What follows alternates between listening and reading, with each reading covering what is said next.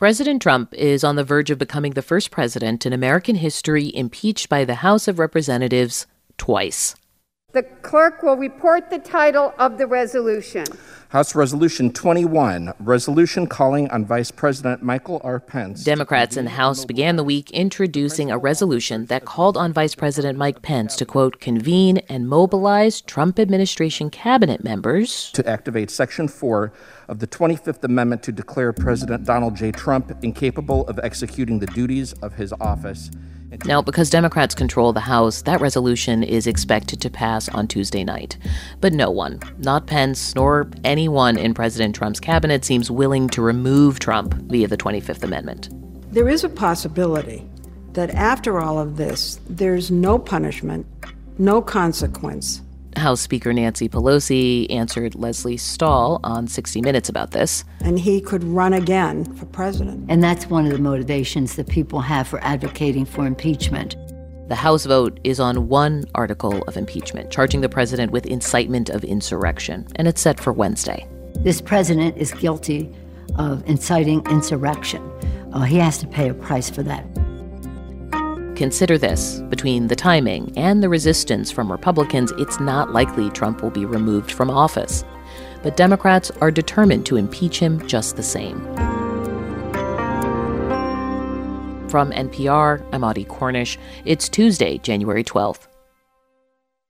This message comes from NPR sponsor BetterHelp the online counseling service dedicated to connecting you with a licensed counselor to help you overcome whatever stands in the way of your happiness. Fill out a questionnaire and get matched with a professional tailored to your needs. And if you aren't satisfied with your counselor, you can request a new one at any time free of charge. Visit betterhelp.com/consider to get 10% off your first month. Get the help you deserve with BetterHelp.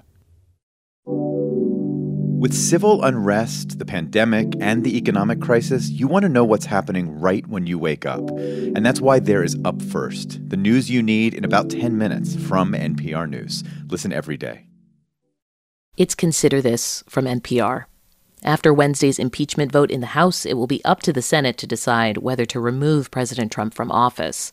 Two thirds of senators would need to vote to do that, and that would mean more than a dozen Republicans would have to join Democrats. That seems unlikely so far. Only a couple have even spoken out against the president's actions. I do think the president committed impeachable offenses, but I, I don't know what is going to land on the Senate floor, if anything. Republican Senator Pat Toomey of Pennsylvania has said President Trump should resign. At least one other Republican senator, Lisa Murkowski of Alaska, has said the same. But on Fox News over the weekend, Toomey sounded conflicted about whether he would actually vote to remove the president from office.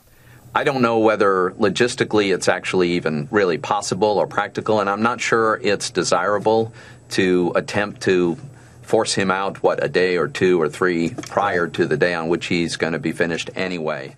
And logistically, Democrats face some challenges. The Senate is not due back in session until January 19th. Republicans may resist efforts to reconvene the Senate before then, and there's some legal debate about whether a president can be impeached if he's no longer president.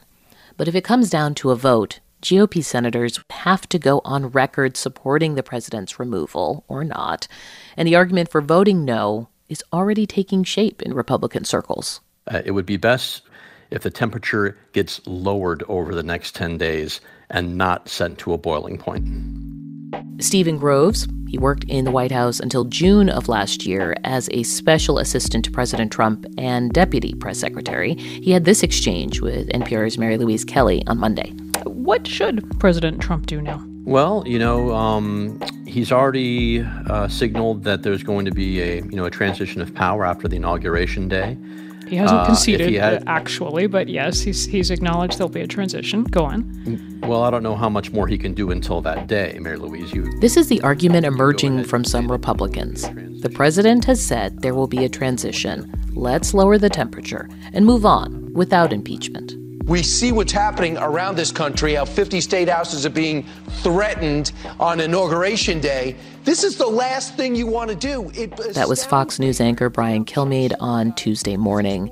He was referring to a warning from the FBI about protests and potential violence in all 50 state capitals next week ahead of Joe Biden's inauguration. It's not healthy for the nation. We're at an po- important point. Um, I'm very concerned about where we're at. I hope, I hope we can begin to come back together. And that was Republican Congressman Jim Jordan, a vocal supporter of the president's efforts to overturn the election. Now, other Republicans, including Senators Marco Rubio and Ted Cruz, have called for, quote, unity and healing in the wake of January 6th. And on Tuesday morning, we want no violence, never violence. We want absolutely no violence. And on the impeachment, President really Trump spoke to reporters for the first time since that day. For Nancy Pelosi and Chuck Schumer to continue on this path, I think it's causing tremendous danger to our country and it's causing tremendous anger. I want no violence. Thank you very much. Thank you, everybody. As for how Democrats are responding to calls for unity, healing, and the argument that they should be the ones to, quote, lower the temperature, here's Congresswoman Alexandria Ocasio Cortez, who appeared on ABC's This Week on Sunday. So when we talk about healing, the process of healing is separate and, in fact, requires accountability.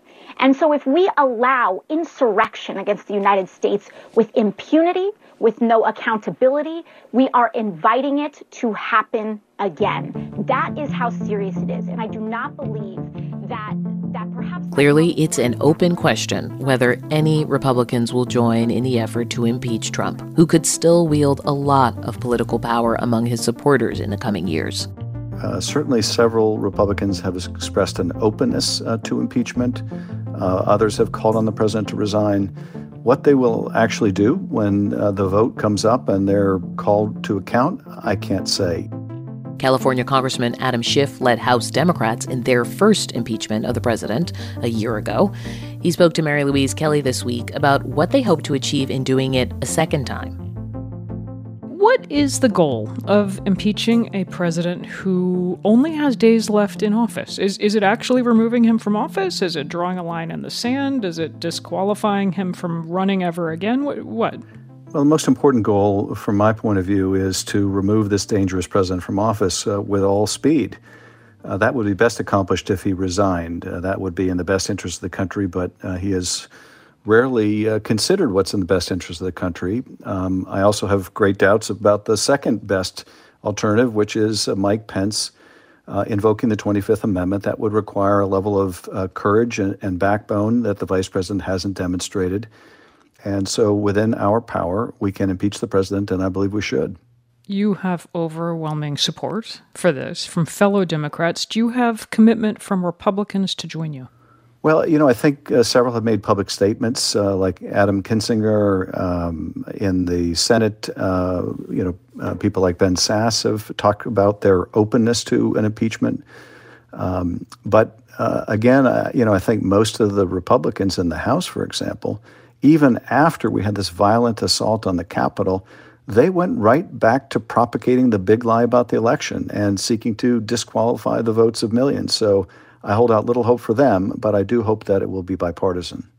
Well, I want to tick through and let you uh, answer some of the arguments made by Republicans, uh, Republicans who think impeachment is the wrong way to go.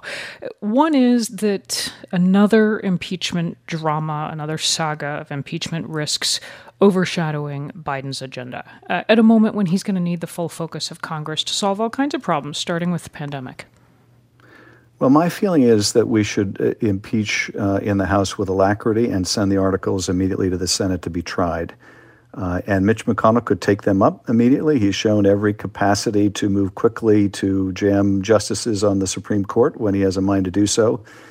If his members object, uh, then they will bear the responsibility for exposing the country to whatever Donald Trump does between now and the inauguration. Uh, but we could do this very quickly. I, I think we should do it very quickly, and, and that's certainly what we're going to do in the House, and it will be on the Senate uh, how long they draw out this process. But do you think it's realistic that something might happen very quickly? I'll, I'll, point back to a year ago when you delivered the closing argument in the Senate impeachment trial and you asked people, think about how much more damage President Trump might do to the country. And then you answered your own question and you said, a lot. What did you learn from impeachment the last time that informs how you're proceeding now? Well, tragically, I learned that um, the oath that uh, many members of Congress, House, and Senate uh, have taken uh, they don't give content to, um, and that uh, when it comes time to be held accountable, uh, they were not to be found. Uh, but now I hope that they have seen uh, the, the, terrible error in that uh, and given another chance to protect the country and fulfill their oath that live up to it. Democratic Congressman Adam Schiff of California. Good afternoon. I'm Stephen D'Antuono, Assistant Director in charge of the Washington Field Office of the FBI. The story playing out on Capitol Hill is about accountability for the president. The story playing out in federal courtrooms across the country is about accountability for the people he incited to storm the U.S. Capitol. Dozens of them have been arrested so far, facing all kinds of criminal charges. And the FBI said Tuesday it had more than 160 open cases. And that's just the tip of the iceberg.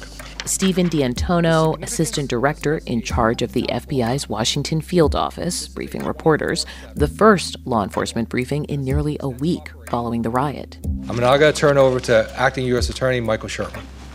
All right, thank you, Steve. Uh, Michael Sherwin called the scope and scale of the investigations unprecedented, not just for the FBI, but for the entire U.S. Department of Justice. This is not going to be solved overnight. It's not going to be solved within the coming weeks. It's not going to be solved within the coming months. This is going to be a long term investigation, and rest assured, the Bureau, the Department of Justice, all the U.S. attorneys across the United States that are assisting these investigations, everyone is in for the long haul. You're listening to Consider This from NPR. I'm Audie Cornish.